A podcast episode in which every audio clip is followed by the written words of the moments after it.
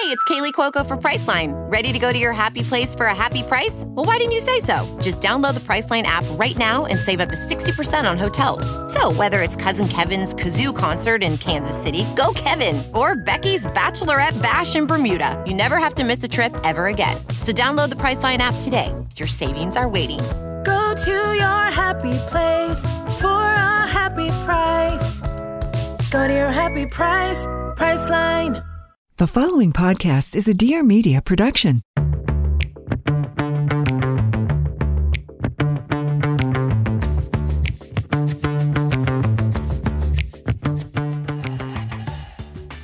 Hey, girl, hey, welcome to my weekly podcast, Taste of Taylor. I'm your host, Taylor Strecker, and today I have on friend of mine, star of Vanderpump Rules, and now a fellow Dear Media podcaster, Katie Maloney Schwartz. Hey, girl, hey. Hey, girl. Hey.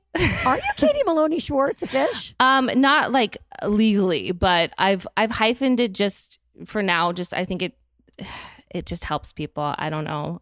I maybe one day it's a lot of work to go through and like change your name. Girl, it's the most work. It was like, it was actually the biggest, um, it was the biggest gift I gave to myself when I got a divorce was I was like, I never actually changed my name. Congratulations to me. Yeah, and Yeah, well, especially because you've been you had been known as Taylor Strecker. Exactly. So I mean, I, I But but still, but you have yes, you've been known as Katie Maloney, but also Schwartzy, like his fir- your last name with him is his first name essentially. You know what I mean? right. Yeah. No, I I know. I just I like my name. I like the way it sounds. And I feel like Katie Maloney Schwartz has like a nicer ring to it. I like it too. I like a hyphenate. Yeah, I'm gonna be Taylor Donahue Strecker, and Taylor Donahue is gonna be Taylor Strecker Donahue. That's Oh. not confusing at all.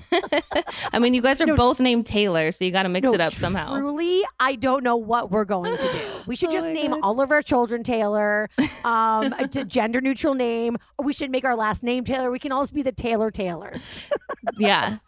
It's like um reminds me of Home Improvement, the Taylors. Oh my God, we are. Can you imagine if we did that? Honestly, I have no fucking. I, we're gonna have to be one of those annoying lesbian couples that like hyphenates our last names, like Streckerhue or like Donniker, and like have our kids have that last name. And then there's a whole thing if like your kid's last name doesn't match your last name. Apparently, it's a flying logistical nightmare. So then like. Do Taylor and I then take our hyphenate name and then literally be the exact same person?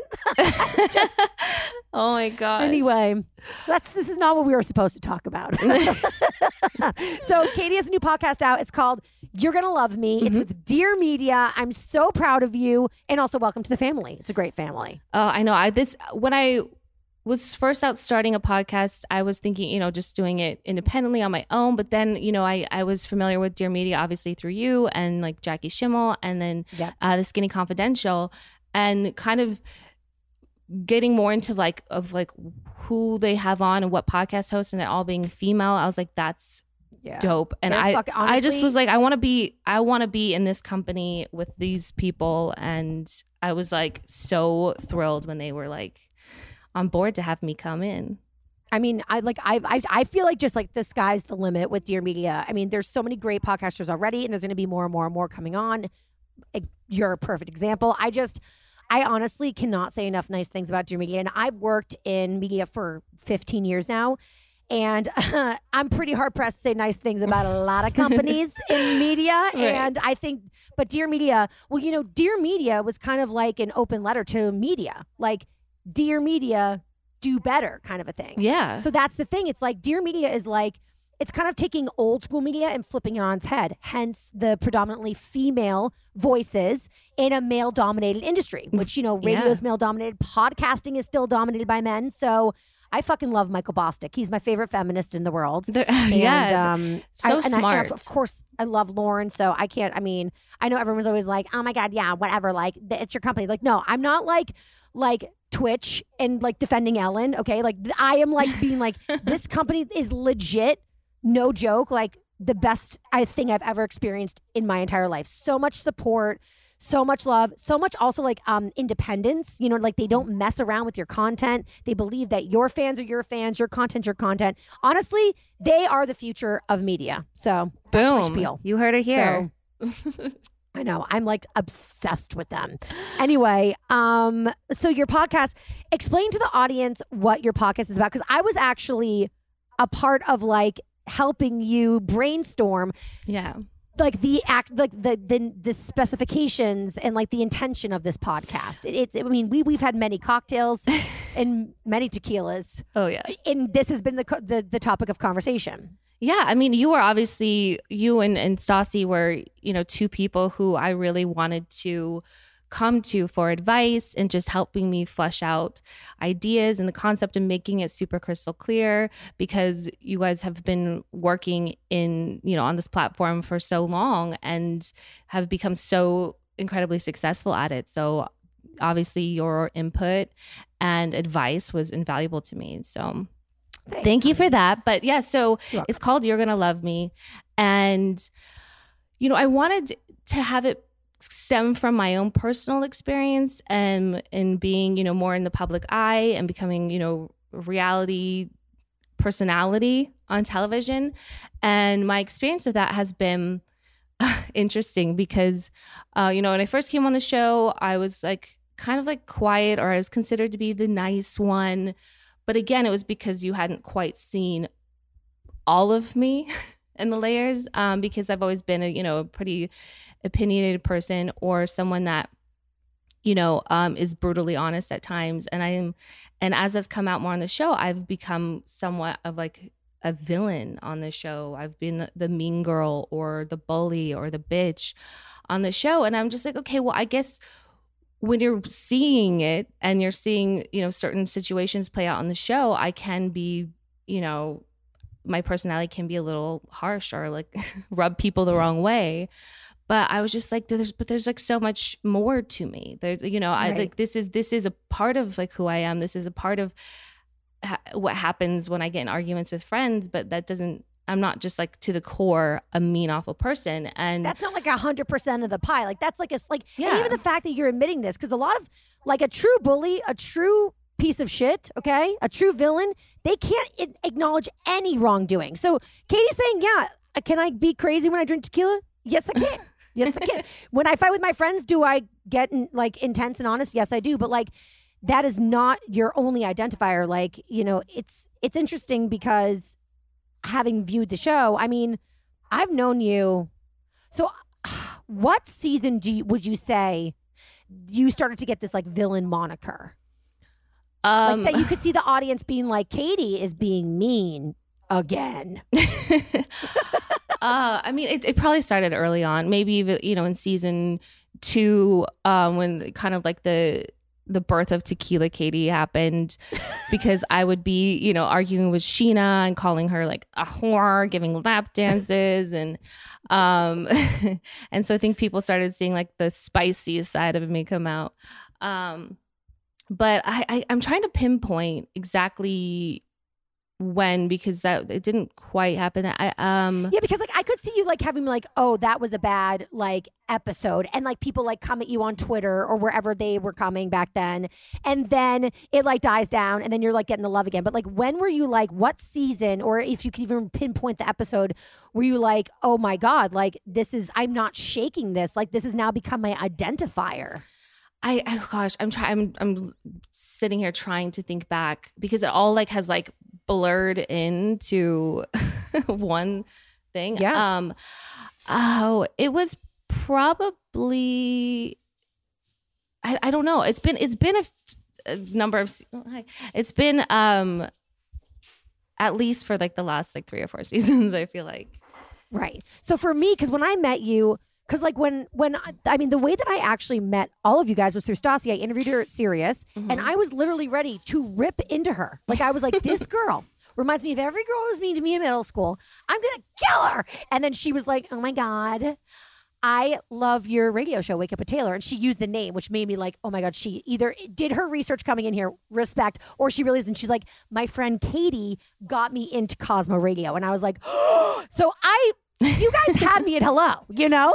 I'm a narcissistic bitch. So if people are like, we like your work, we know who you are. I'm like, um, let's be best friends. So that that was the thing is I I think I watched the first season with a very discerning eye, but by season two, I was in. I was I was I knew you guys. I knew the behind the scenes. I so it's really hard for me when people would like say things like in regard to your behavior because I'm like, Katie? Get Yeah. the fuck out of here. You know what I mean? Like, I'm like, what are you even talking about? And I started to realize that, you know, what, sometimes when you're in really close to something, you know, you really aren't watching it with the rest of the audience. And so, like, that's the thing for me is that, like, you know, and I can't even imagine if it's hard for me to see, it, it must be that much harder for you guys to see because you're actually living it. But, um, but like, yeah, I, I try to think back to like, when was Katie, like, I scratch my head like I don't get this villain like slogan that's just like been attached to Katie. It's like it I'm miffed by it actually, Katie. Like, yeah, I have I seen Tequila Katie on television? Yes. Have I seen Tequila Katie IRL? Yes. But Yeah. like we all have bad nights. Like it like you're no different than my friends from college. You know what I mean? Or like my like like me me on any given tequila night. So I kind of was just like, yeah, Katie got really mad one night in my kitchen with Taylor at Stassi, and Katie's mom was there, and Katie left, and I blocked the door. And she wouldn't listen to me, but she left anyway. And yeah, it was awkward the next day, but like the next time I saw you, like it was like water on the bridge. It was like no big deal. Like I wasn't Yeah. like, I knew that was in her this whole time.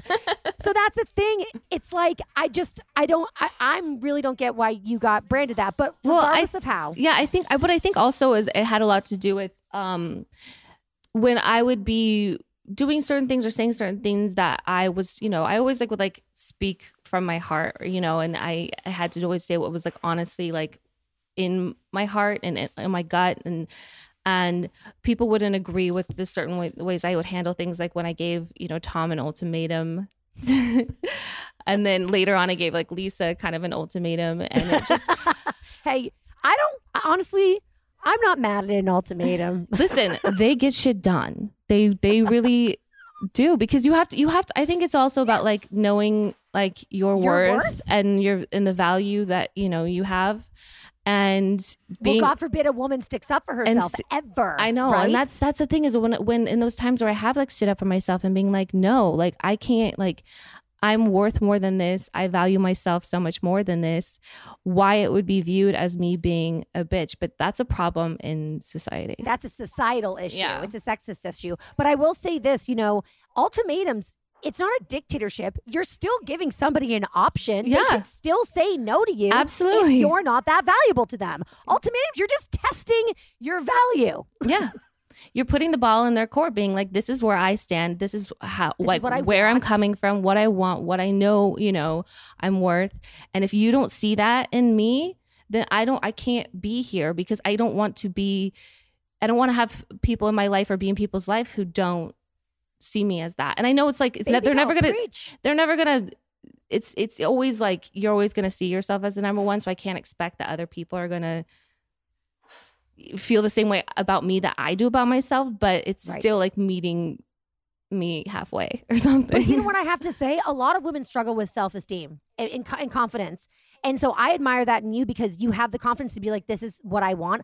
I don't even, I, for so long before, honestly, until I met my now girlfriend Taylor and like we fell in love and I was like, mm-hmm. I am going to engage in this same sex relationship. I literally had never, so I was like probably 33. I so I lived 33 years of my life with the world telling me what my value was to them, and that is fucked up. Yeah. So I commend you on no, having a sense of self and saying like, no, this is what I deserve, and if you don't agree with me, fucking kick rocks. but like that's the thing. It's like I like the first time I ever made a decision for myself in my life without people telling me it was okay or that like, yes, this is your worth was when I was like, I'm gonna date a woman, and if it pisses you off. Get the fuck out of my life. I mean, talk about ultimatums. I gave so many ultimatums during that time, but it was like, get on board or don't. And it's your choice. And like, I will be sad if you make what I consider to be the wrong choice, but like, I'll be here waiting when you decide to come around and make the right choice. And it wasn't an easy road, but like five plus years later, it's great now. And Mhm. like, you know, and it's because I demanded to be, res- I mean, people will treat you the way you let them, right? right yeah exactly So if you feel like a doormat, well, then stop being one. And you, I mean, it, it makes me sad that rather than people seeing you as a confident woman who sticks up for herself, they see, well, of course, right? The world we live in. They see a, a, a bitch who is a quote unquote villain. like a tyrant. Yeah, like that's. Uh, I'm thank It you, thank you, thank you for understanding it. Thank I get it, getting girl. it. So I see you, boo boo. But that's the thing. So this is why you start the podcast, right? Because you're like, I'm good. Like I'm, I, I want to do a podcast, and I'm, you know, I want. Not only do I want people to see other sides of Katie Yeah. Maloney. Okay, this is who I am. Yes. Have I been those things to the audience? Yes. Are they all true? No. Are some of them true? Maybe. I'll take ownership. But also, this is the other side to me. You're going to love me. But then also, you have guests on where they talk about their own struggles. Yeah. So it's not about just like you're gonna love me, you're gonna love these other people who have like possibly been in similar situations. I have like public scrutiny, um, being judged for who they are on a television show or an event that happened in their life, or even people on the other side who are viewed as being these like perfect angels. Like they still, it's not about exposing like the the villainous side of them, but just it's about humanizing everyone and creating that relatability. Because, like you said, when you watched uh, the show and you had Stassi on, you were about ready to lay into her because it was just the opinions that you had of her from watching the show. One season. That's all I had. Yeah. So I think I think it's always like it's very natural for us to make snap judgments and to have opinions of people, but I think in, it's we're always going to do that. It's sometimes we do it for sport. It's fun to sit here and be judgy. but I think we always have to remember that sometimes we're doing a disservice to ourselves and that person and we keep ourselves from like fully understanding one another and finding that like relatability like with Lala with me, you know Right. um i when she came in on the show i just thought she was like very like you know provocative and you know taking her top off and doing all this stuff and i just was like yo what is this about oh and then she's a homewrecker and i had just like these like little t- tiny nuggets of like who i thought she was or how i thought she presented herself and then um over time after we kind of let our guards down we had so much more in common we found out that we were so much more alike Right. Oh, same. For the first season that Lala came in, I was like, fuck this bitch. She steals husbands. She lies about cars. She's like, she's ratchet. Get her out of here. yeah And then, and she's and she's shaming other women. Oh, and taking her top off. I was pissed about that too. But Yeah. then the the next season, I was like, this bitch is like, she's like telling me to love my vagina, and like I'm here for it. Yeah. And so it, but it really is interesting. You know, we do we make snap judgments, especially when it comes to people. I mean, first and foremost, people on reality TV. You guys are Mhm. like at the forefront of snap judgment, knee jerk reactions from people. Um, and then, I mean, anybody really though in the public eye, I think like actors and actresses maybe have a little bit of a caveat because you're like they're acting. Well, yeah, and they also have more anonymity when it comes to their own personal lives. They're not putting out like the you know fights with their husband and boyfriend and friends Right. and having to deal with like intimate moments that Right. people don't see ever like this is it's very voyeuristic at times Yeah. you know a lot of the time actually um you know whether it's just you and your boyfriend screaming obscenities at each other it's just I mean, if, if, if there was a camera recording the fights that I've had with Taylor, it would be very ugly. Well, I think that's what a lot of people forget is just like, well, I'm sure you and your boyfriend, girlfriend, Boyfriend, husband, wife have yeah. had some pretty horrific fights. knockdown drag and if it was even if it was on or if it was filmed and being put out there, it would look a certain way and people would have all kinds of opinions. put out there and edited down. So we're not even seeing the totality because my fights take a while to hash through. Yeah. You bet. You best believe I've But got things to say. I but the podcast is not about not judging. It's about the fact that we do judge and what those judgments and opinions are and challenging them. which I love. And Yeah. I well, I also love how you say you have on people too who are like they seemingly are perfect. Because also, you know, it's not fun to be labeled a villain or a bad guy, but it's also not fun to be labeled the perfect one because then you have you're on this pedestal, you can fall so far. You know, Yeah. Like I think I think we live in a time now. Did you watch? um Oh my God, Little Fires Everywhere. Oh yeah. I love that. So I watched that. First of all, I was like, I'm triggered. Literally, Reese had the same exact haircut as my mom when I was growing up, drove the exact same car. I was like, it's my mom. It's my mom when I was 17. and my mom now is so fucking cool. And she's like, she's just like, like literally, like I remember she was, was saying, "Well, Daddy and I never drank when you guys were growing up because we are trying to set a good example. But what's the point? Look at all three of you, to me, my brother and sister. We're like, yeah, we drink socially. And my mom's like, well, now I'm going to start drinking. We're like, please. but like my mom and dad in their old age, they've really just like chilled out. And also like me coming out was massive for them. You know what? That was the final straw. And like the Streckers are perfect. That was my mom was like, okay, fuck it. We're not perfect. Like this one's gay. I don't know how that happened. That was, I, I got completely blindsided by that. But like, But why would that be viewed as like not being perfect because you're gay? Like that's that's not well, because, okay, to go back to yeah. Little Fires Everywhere. Yeah. So I actually was watching that going, damn, this reminds me a lot of my childhood. Listen, not to the extreme. I didn't say like, I'm not perfect. My mom was like, yes, you are. But did I say she drove the same car as my mom? yeah. but the thing is, is that I, I I I watched that and it was the first time I ever like not the first time, but I really I kind of understood my mom and I thought I feel really bad for women and I'm gonna generationalize it bec- and, and like this generation and and and and before it, but like you know. So we talked earlier about sexism and women being like knowing their worth is like makes them a bitch. But like Mhm. imagine being a Gen X woman, like a deep Gen X woman, or maybe a baby boomer, or even like before, women were expected to be perfect. That was the expectation. And you be perfect and you measure your wine, you know, and your kids are perfect and they're a reflection of you. I can't even imagine that stress of being perfect. And I was raised by a mom who was a total perfectionist. Like my mom used to say to me growing up, we grow up, we're, we live in a very small town and your dad's a doctor here. You're a reflection of like, so basically I'm a reflection of my behavior. Me as their child, that's affecting the business which supports the family to survive. Like she didn't say it that directly, but like I think I was smart enough to kind of understand the scope of it. But like I was a regular teenager. I wanted to experiment and be kind of bad and like I Mhm. I definitely felt the constant pressure of be be perfect, be a good girl. And what I did was I just lived a double life. I was like perfect and like bullshit. And then I would just like while out when my parents weren't watching. And sometimes I would get caught and sometimes I wouldn't. And when I get caught, I would get grounded forever. But then when I went to college, I was like, I'm gonna be crazy. But my parents had no idea what I was up to in college. And then I got a radio show. And that's when the shit hit the fan. Because my mom was like, her friends could listen to me talk about all my shenanigans. And my mom was like, Yeah. You're truly an embarrassment. And I was like, It's not for you. It's my, ra-. and uh, truly, I think my radio show when I first started, and probably st- it, it's still one of the greatest loves of my life, but like, I think the first time I was ever in love was when I had that career. I was like, this, I will, I will kill for this career. I will do anything for this career. And sticking up to my mom and being honest about things, I was willing to do that for the love of my career. Like I was like, I'm not going to give this up. I'm not going to like make this church radio. It's Cosmo Radio. and we fought for two years straight. I'm not even joking almost every single day. And eventually she came to terms with it and came around.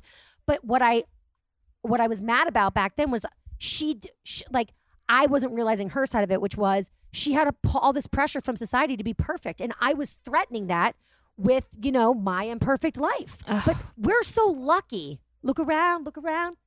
How lucky we are to be alive right now. Yes. For real, though. Like, we are so lucky to be alive in a time where women being flawed and strong is celebrated. Because there was a long time where imperfect women, flawed women, they were like Oh, what a what an antiquated thing like the perfect woman there's uh, for i hate that word because like the, the there's no such thing as that the only thing in my mind that can be perfect is like a meal or like a bottle of wine or you know like humans no because humans are flawed aired all of it so i think that's such an unrealistic thing to even try to remotely live up to like i can't But I do think that it was a pressure. I think it's always a pressure for women, but I think it's less so now than it was. But I think it used to it used to be everything where for women. Did your mom have any like issues with you when you were on Vanderpump? Um, no, I think, I think it, um, it, it was hard for her to see me, you know, like upset or when I, we would have like fights or like Tom and I would fight and she would know I was upset about something. It'd be, it'd be hard for her to see like me go through certain things like that and hard for like her to see some of the backlash I would get. And, and then obviously like when I would swear, she'd be like, oh, Oh my god! But my now- dad stopped listening to the radio show because I say fuck too much. Yeah, I remember telling my mom, I'm like, if you're gonna like, you know, be upset all the time, then I don't want you to watch it. Like, don't Oh, get do you know how many times I threatened? I was like, I will call Sirius and I will cancel your subscription. I didn't know how to do that, but I threatened it. yeah, I think, but Right. but my mom, she's all, she's honestly proud because she sees me, you know, like living my truth and saying how I feel and saying what's in my heart. And she's the one that always told me like if you're just saying what's in your heart, like that's that's your truth. That's what you can I you, you can stand behind those words, you can get behind it. And so that's something that just the, the the good things that she's instilled in me that she sees on the show, she's always really proud of of me doing. That's sweet. My Yeah. mom finally came around the radio show. She just, I think a part of her was just like, she's playing pretend. That's fine.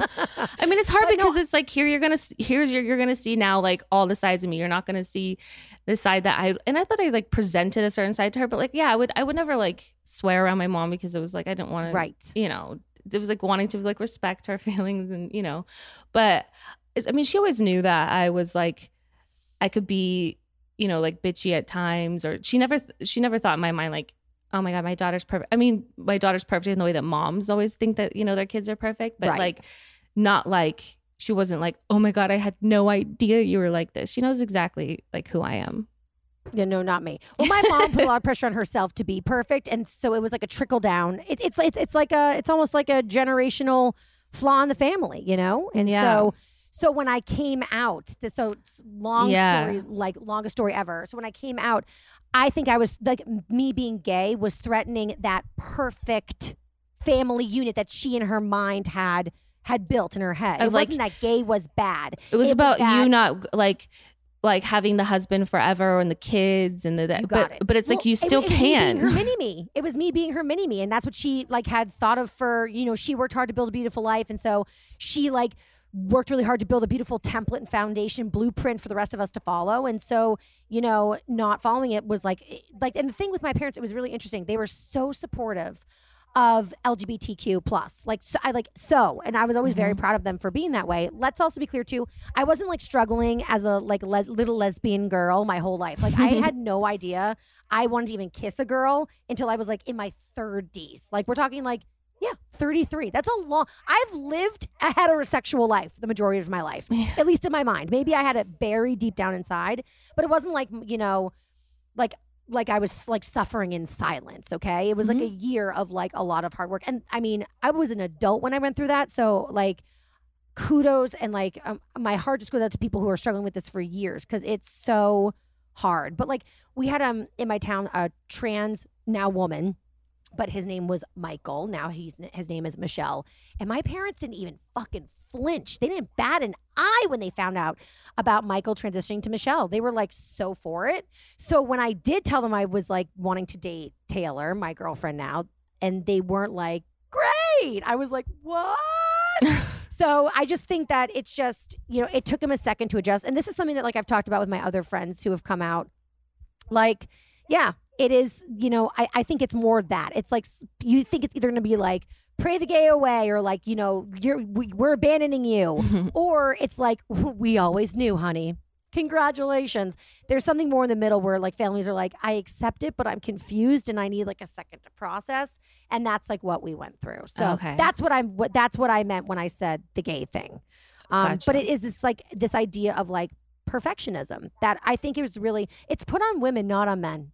Men don't have to look perfect. Men don't have to, you know, behave perfectly. Like this idea of like being a good girl, that's instilled in us in a very young age. And when you're not a good girl, what's the opposite? What what else can you be? but you're that a bad girl. but the the gold standard of what is supposed to be a perfect woman is very again like i said antiquated and now it's like you can you can still be a perfect woman with a or not perfect okay fine you can still be the best woman with a really fabulous healthy you know relationship with you know a family with kids and that might not look like the you know the the idea that was put out so many years ago because it could be with another woman and you could still have kids. Like it's a, it's like it doesn't matter that that it's been switched up changed up a bit. It still can like be that great life that i think that's all i think that's what it needs to be changed to not trying to be perfect but just be living a happy you know full life well, I mean, I think it I think that image is changing. And I think that like Mhm. I think we're living in a world now where we are people are more open to, you know, it's the new normal, if you will. Like there's so many different versions of normal now, whereas before, Yeah. I mean, I honestly, Katie, don't get mad at me when I say this. I blame Disney. I blame Disney. Really, when you Yeah. think about what we all grew up watching, right? And what we were exposed to, it was usually predominantly white, Yep. heterosexual normative bullshit. It's like Bullshit. right, and the and the woman is like a damsel in distress, and then the prince saves her. Like people flipped over Frozen because it was the fucking first time that it wasn't about male, female, straight, white love. Yeah. right. Yeah. And but and I love how people are like Elsa might be gay. Like, bitch, no one said she was gay. Okay, Just- like, well, because just, like, she doesn't have a man, so, so what's wrong with her? she must be a lesbian, or what's wrong with her if she doesn't have a man and she's not interested in that? It's like, come off of it. This week's episode of Taste of Taylor is brought to you by U Beauty. Um, a lot of you have been asking about my skincare routine lately. No, for real though, a lot of people have been. People do from time to time, and usually I'm like, it's the Paris filter on Instagram. However, I recently started using U Beauty, and now I give that all the credit because I don't have to use Paris filter anymore. So, building a skincare routine is one of those things that's way easier said than done, right? There's like so much noise, so many different ingredients, so many different products to consider. And if you actually like do the research and spend the time to figure out what to use, you're still stuck with like a clunky, time consuming routine that's got like all these different products, so expensive. Also, it's like a 13 step skincare routine. It's not realistic. I mean, it's not for me. I need like one and done. Enter U Beauty's resurfacing compound. It's a patent pending formula built on the idea that more isn't always better. It's a smart and clinically tested compound that brightens, resurfaces, tightens tones, and balances skin in a single bottle, giving you a foolproof way to streamline your routine and get transformative results. Also, love this. Whatever your skin type, whatever your concern, U Beauty's resurfacing compound helps your skin achieve quicker results with less irritation. And emphasis on quick people, okay? Expect to see smoother, brighter skin and visibly faded lines, wrinkles, and dark spots in three to six days. So I've been tanning a lot. If you can't tone it, tan it, honey, during these last few months. And I have started seeing some skin discoloration. It's something that pops up ev- like every other summer and it freaks me out. And I'm telling you, I started using U Beauty and it went away. This stuff is fab. Um, and I'm not the only one singing the praises of U Beauty. Okay. Vogue called the resurfacing compound a game changer. They're right. Harper's Bazaar dubbed it the best exfoliating serum in this year's anti aging beauty awards. So, hello, preach. You guys, it's clean, it's cruelty free, it's gluten free, it's non GMO, it's vegan, and it's never tested on animals. And it takes all the guesswork out of building a well rounded routine in a single bottle. Yeah, one step. That's up my alley with great results. Curious to see what a smarter routine can do for your skin? Go to theubeauty.com. That's the letter U. And enter promo code Taylor at checkout to receive 20% off your first order. Again, one more time. That's T H E U B E A U T Y dot com and use my promo code Taylor, T A Y L O R, for 20% off.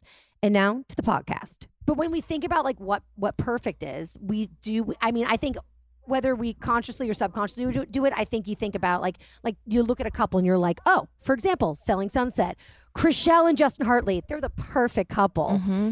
No, they not. They No. not even together anymore. But like, by the way, did Chrishell sell you your house? No. no. For those of you who don't know, we're talking about Selling Sunset. Um, I'm obsessed. Katie, do you watch it? Oh my god, yeah. Well, I'm I will watch it like in its entirety like the day it comes out. Cuz it's just it's so easy just to consume it. It's so like it's digestible. It's just it, like it I think it reminds me also of reality TV like back in like, you know, like 2012 You reality. want to know like, why? t- the creator is Adam DiVello, who did The Hills. the hills. So it like reminds me of the music. Like Tom always laughs when I'm watching it because he's just like the this song is so intense. Like every song is so anthemic. It's not just Right. like it's like Banner, she's gonna get you, and it's like it's it's all like this like power music throughout the whole thing, and it's just so intense. But it adds like to it. like like literally it's like she's a boss. You're the boss. We're the boss of the world. And then it's like we are the cool girls. You can't sit with us. It's like so it's so true.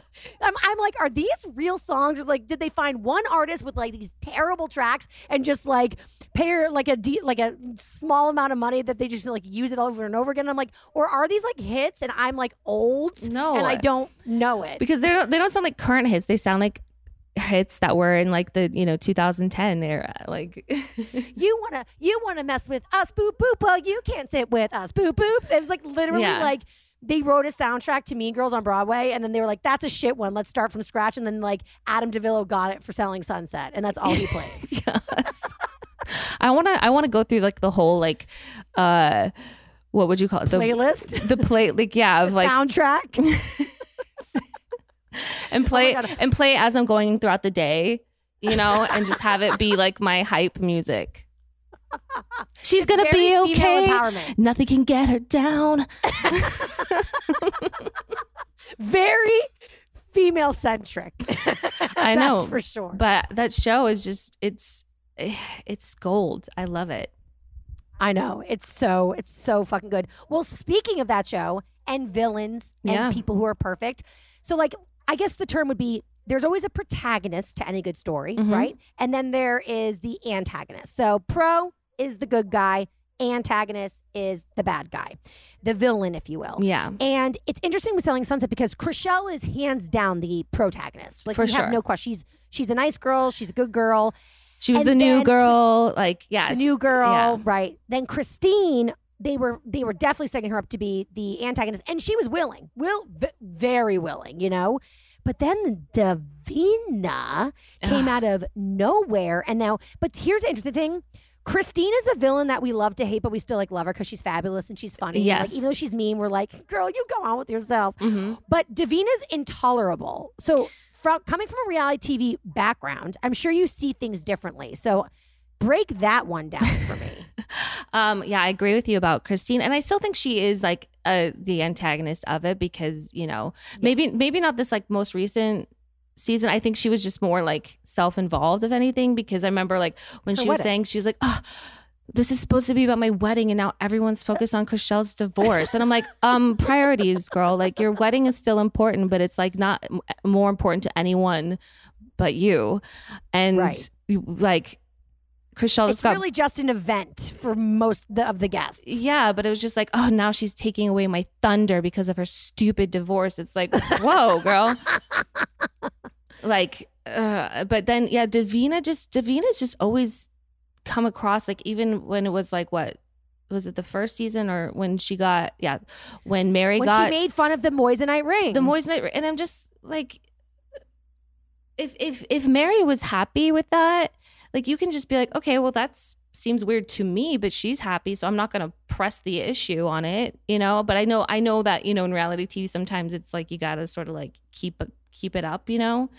right. But but wait, wait, but but do you think Davina's doing it from like prodding from producers and like encouragement for or, or, or because she wants to get involved and like have a have a storyline? Or do you think she's just literally like that it IRL, like always? Like like just like foot and mouth syndrome. I think it's foot and mouth syndrome, and also kind of like her being pressed to like get involved in the drama and have a stake in it, but she goes about it in a wrong way. Like it doesn't. It, like I don't know if it, it's it's genuine or authentic, or like if she just thinks that's the way that she's gonna like get involved by being like really uh bitchy or judgy about things. You know. Um, she's a she's a cuntosaurus. yeah, I think maybe it's also like coming from insecurity too. A well, lot of definitely. she she's a nervous wreck. She does that awkward giggle all the time. She's totally insecure. But the way it manifests itself is like, girl, back off. Well, this is the thing. So I've had debates a lot recently about Davina being the most like hated, into- like intolerable person on reality television ever. Would you agree or disagree? And if you disagree, who would you say is the most Oh. hateable, intolerable person who's ever graced reality television? Oh my god. Um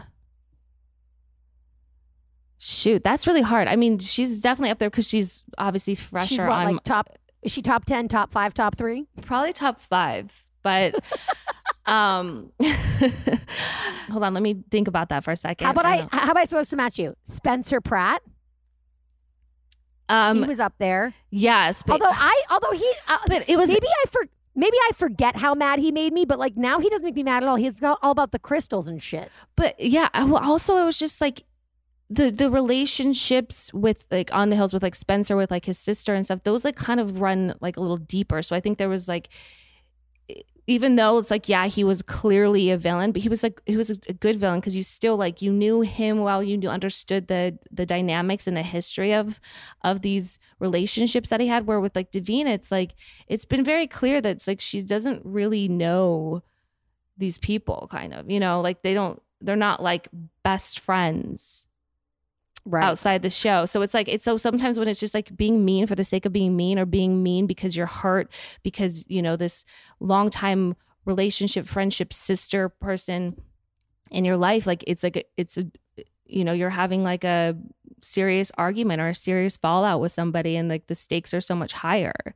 With davina i don't understand the stakes. Like i don't know what her goal is, was like at at um christine's wedding to just bring up the whole um oh well there's two sides to the story Chrishell. Like what's his other side? Like what what is the point of that if it's not just to be mean?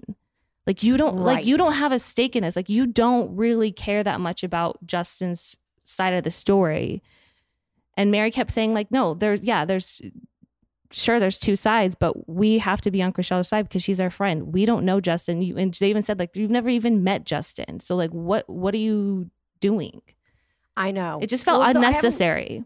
Have a list of the most hated reality TV stars in history. Okay. Um, so I'm, I'm not gonna do all of them because some of them. Well, first was like the the OG was Richard Hatch from Survivor because he was so conniving. But that's a competition show, so that's like whatevs. Yeah. Um, also Omarosa from The Apprentice.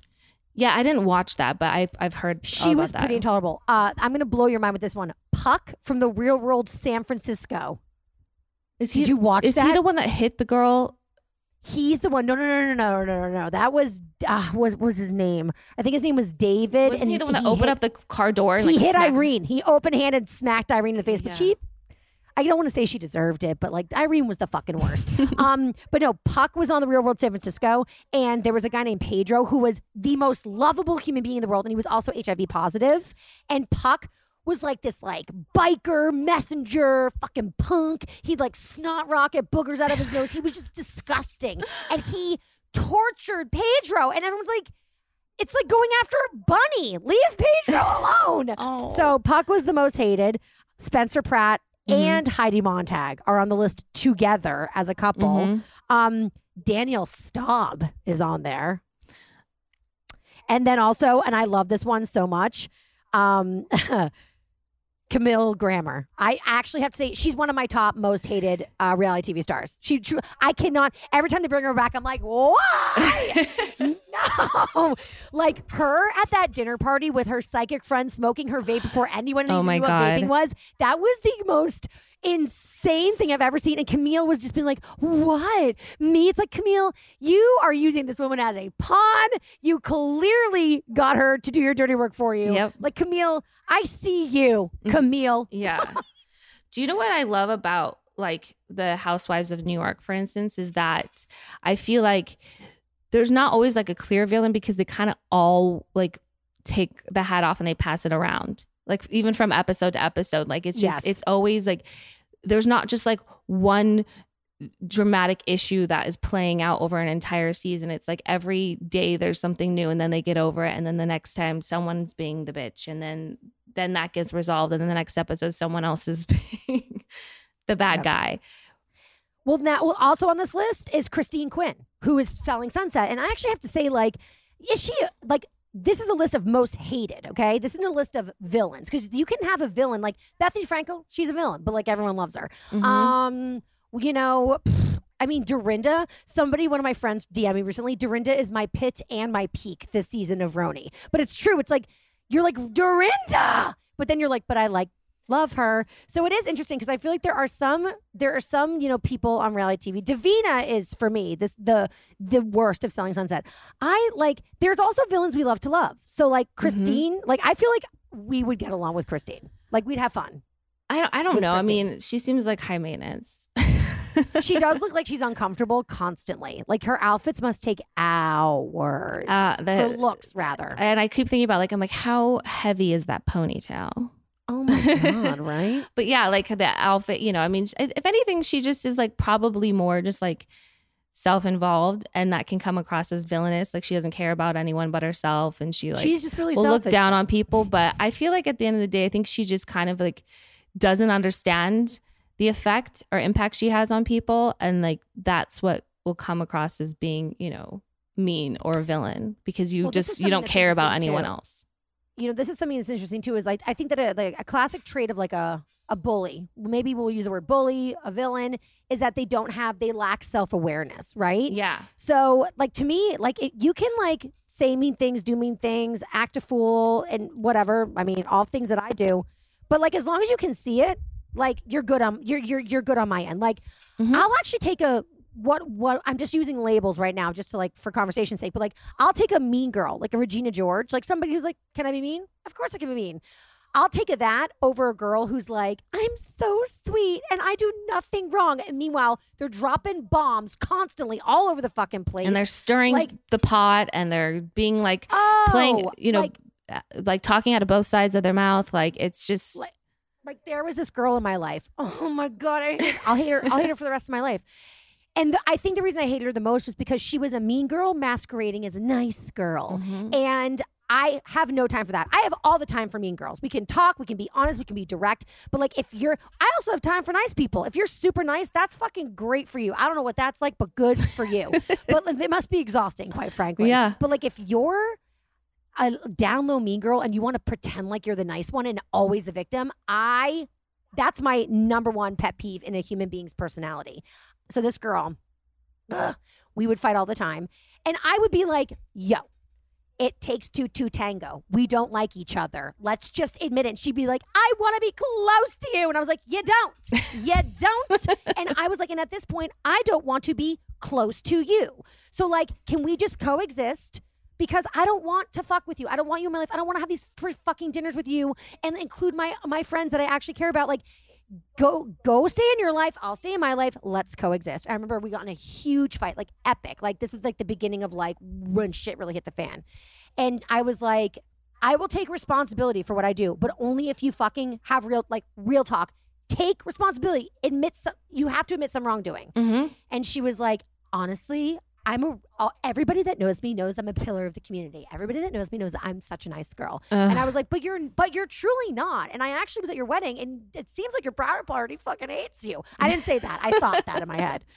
But I was like, I, I said to her, I was like, listen, we all have the capacity to be mean. I need you to get real with me and like own your shit. And I said, remember that time that you put brownie in that girl's car? Okay, so there was the, the- there was a story I had. Oh. So I said, remember the time that you stuck the brownie in that girl's car? Like she broke up with your best guy friend and you were like you're fiercely loyal.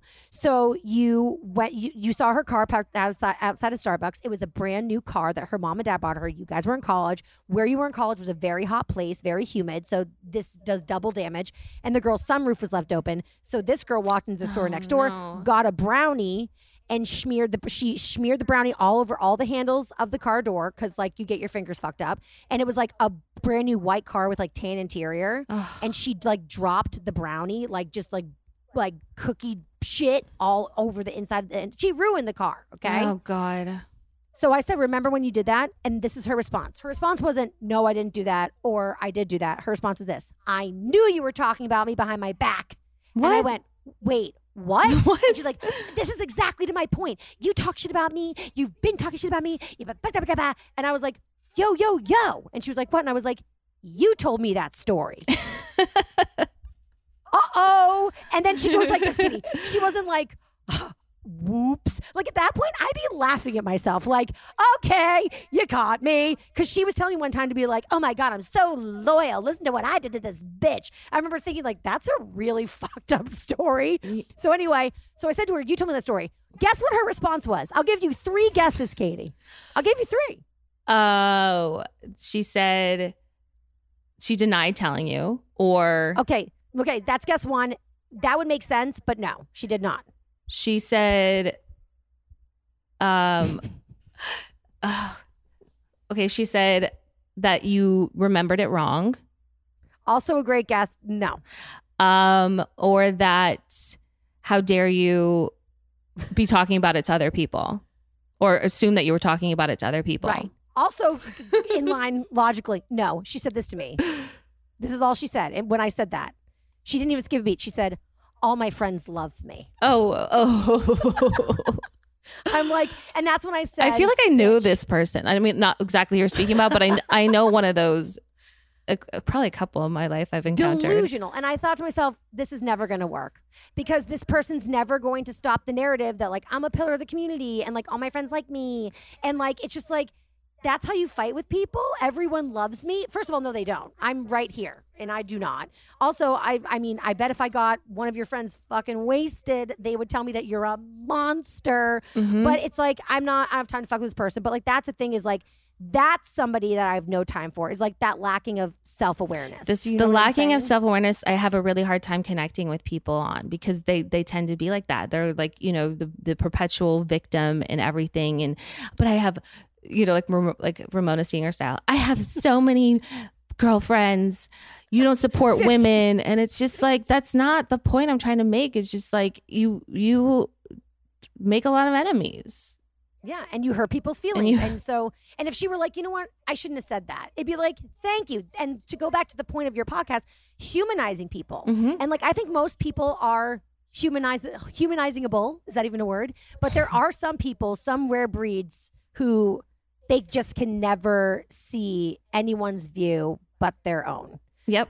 But They just live in like not, the little snow globe yep, of just like affirmations to themselves. and their delusions that just swirl around. You're around their head. beautiful. You're perfect. You're everything. You're never wrong. All your friends love you. That's what comes down from their snow globe. Exactly. But like with you, Katie, like you are the first. I like. I feel like you, you are so accountable. You know what I'm saying? yeah. So to anybody who has thought that you were a villain, like, is there something that you've done on the show that's you know in life, whatever, that like you regret? I certainly know that I have. What that I wish I could take back. Ugh. I mean, I did something horrible in high school to a girl. Would you like me to tell you this story? What'd you do? this I was dating this guy. He was such a fuck boy. Freshman year, he was super cute. He, I didn't go to a party because there was like a tragedy in my town. There was like a like some a, a, some kid passed away who I like wasn't that close to, but it was still like the first person that like I knew when I was a teenager that passed away. So it was like just devastating. So that's why I didn't go to this big party post freshman year. I was at like a new school, so it was like the boys' school and the girls' school got together and had a party. And this motherfucker, he went in the woods with his ex girlfriend, who he told me had a wolf mouth because she her teeth were all fucking gnarly, and she had like a British mouth. You know what I'm saying? and and she and I'm like, I wonder why people think I'm mean. And she. So she gave him a blowjob in the woods, and everybody knew about it. So all my friends were calling me like, "Oh my god, I know you're home like mourning the death of this like kid that died in your town, uh, but like your boyfriend just got a blowy from his ex girlfriend." And I was like, "I this." mm. so I was so friggin' mad at him. Obviously, I broke up with him. He denied it because fuck boys. But I wasn't even that mad at her because I'm like, he was my boyfriend. She and I aren't friends. So she came up to me and she was like, first year of sophomore year, she was like, or first day of sophomore year, and she was like, I just like, I know that you're like mad at me. And I was like, honestly, girl, I don't even fucking know you and you're not important to me. You owe me nothing. He owed me everything. So like, I'm not even mad at you. That's not the bad part. That was actually good. Yeah. But I clearly had like feelings for him. I couldn't let them go. So like, we're talking like, I'm not joking. It might have been junior, even senior year. We're talking two at least years later. I found out that a girl a year below me got fingered by him at a school dance. And I was livid. He wasn't even my boyfriend. I don't know where this came from. I marched my ass into that locker room because we had like separate locker rooms. And I was like, where is blankety blank? You know? And so. I was like, I literally was like, um, girl, I heard that you got fingered by blankety blank at the dance. First of all, like he doesn't even know your name or respect you. I was horrible. And I was like, also, uh-huh, also, you wear this uniform because we went to all girl Catholic school. I was like, when you wear this uniform, you represent the school, and that is not behavior of a girl who went to Notre Dame Academy. Like I slut shamed her Oh hardcore. God. And I thought like I was totally justified, and I 1000% wasn't. And years later, my mom was at an ice cream shop. There was a girl in the uniform. I was in college since then. And she literally was like, talking to my mom and they were like kicking off. My mom was like, "Oh my god, so you go to Notre Dame Academy?" She's like, "Yeah." She's like, "My daughter went there," and she was like, "Oh, what's her name?" I probably knew her. My, she, my mom was like, "She just graduated a couple years ago," and my mom was like, "Her name's Taylor Strecker," and the girl went like this. Ooh, like Carrie Bradshaw in Sex and the City. when Oh, the face girl? face. The face girl. She face girled her. She was like, and my mom was like, "When?" She was like, "She was a mean girl." Oh. Oh. And my mom was so disappointed, of course. But I ultimately was like, you know what? Yeah, of course that girl thought I was a mean girl. She was probably friends with that girl. Of course. Of course. So, like, can I say that I've been a mean girl in my life? Absolutely. Have I been the villain? A hundo P. But like when you're living in the public eye and sharing stories like this, like a lot of people have these stories and they don't tell people on microphones with audiences that are listening. Right. So like if you want to come for me and judge me, like that's fine, but you better be able to look back in the mirror and know that you're fucking perfect. Because who can't say that they haven't been a mean girl at some point in their life? I, I yeah. beg someone to figure it out. They're either Mother Teresa or they're a fucking liar. Exactly. 100%. I mean, I like I'm thinking back I'm like, yeah, there's probably there's probably definitely things that I've done, obviously like Mean Girl whether it was just like not being like entirely, you know, kind to someone or judging them or, you know, not Snap not or not yeah, not speaking up about something. But um you know, I just think when people just can't see outside of themselves and outside of like the like the just the narrow way of thinking then like what do you like I like I, I I mean I'm trying to think back of stuff on, on the show that I'm like oh I regret that but it's but I can't because I think it all like ended up like things needed to come out or things needed to be said or we needed to like go through certain things to get to another point or lessons to be learned. So I can't really say I regret things. I mean, there's things that I'm like, okay, that was embarrassing, like getting drunk and calling someone a whore. Like I it's I'm not proud of that whatsoever. Girl, no yeah. judgment from my camp. Yeah. So I mean, even though I'm like specifically don't have like stories like yours, but I know there's absolutely things in my life. I'm not denying any of that. Right, exactly. And that's it. But I mean, I think to like to humanize people, like that's really the goal and to be able to humanize people is like to like accept their flaws, like accept them for being flawed, you know? Yeah. Well, Katie, I'm excited about your podcast. I think the concept is genius. Thank you. and you. are welcome. And I who who do you have coming up? Um, so I uh have James Kennedy on. No. Yeah. No. I love you. This is why you're my bitch. You have James Kennedy coming on. Yeah. And Wow. you know, obviously like people have watched the show, they've known that, you know, James and I, well, you know, we've never had a friendship that exactly landed and then we became, you know, sort of like nemesis to one another and didn't get along and he, you know, body Does shamed horrible things to you. Yeah, but you know, um he was this past year he like got sober and I think, you know, he's kind of taken more responsibility in his life and wants to, you know, improve. And I respect that. And we, you know, we've we squash things and we're friendly with one another. And so um yeah, I was I wanted I wanted to come on and get to know him better. Find out I love that. you know i, d- I don't know amazing. him beyond what i know and what i've seen and just like our brief sort of like um encounters with one another or like being sort of acquainted with one another so um but yeah i'm excited for that and then um i'm gonna have tom schwartz on obviously Avi. uh avi lala and then um i have on z-way she's which is so fucking she's cool. iconic i'm obsessed with her um obviously lauryn evarts from skinny confidential love. um uh, sarah of the birds papaya she's amazing just so like n- you know normalizing normal bodies body neutrality just being you know loving yourself owning uh, like every piece of your body like whether it's just your cellulite or like the skin you know and Oh, and not I need to listen to that. you know not conforming sure. to like those kind of like unrealistic things that are the ideal body you know types that are supposed to be out there she just is like no and i just think i just love her content that she puts out on social media it's so uplifting and it's like that's the kind of um, content I want to see. Um, Yeah. Who else? My brother. I love Um, this. Yeah. So I, we've got, I've got some, some good ones coming up. You, I was saying me. you, Taylor I feel like- what Strecker. we talk about on ours? We talk about cancel culture. we talk about cancel culture because that is just an epidemic. I feel like. I to- oh totally agree. Um, Katie, thank you for joining me. I love you so you. much. I love miss you. you. I got to get out there and see you guys. I know. Come out.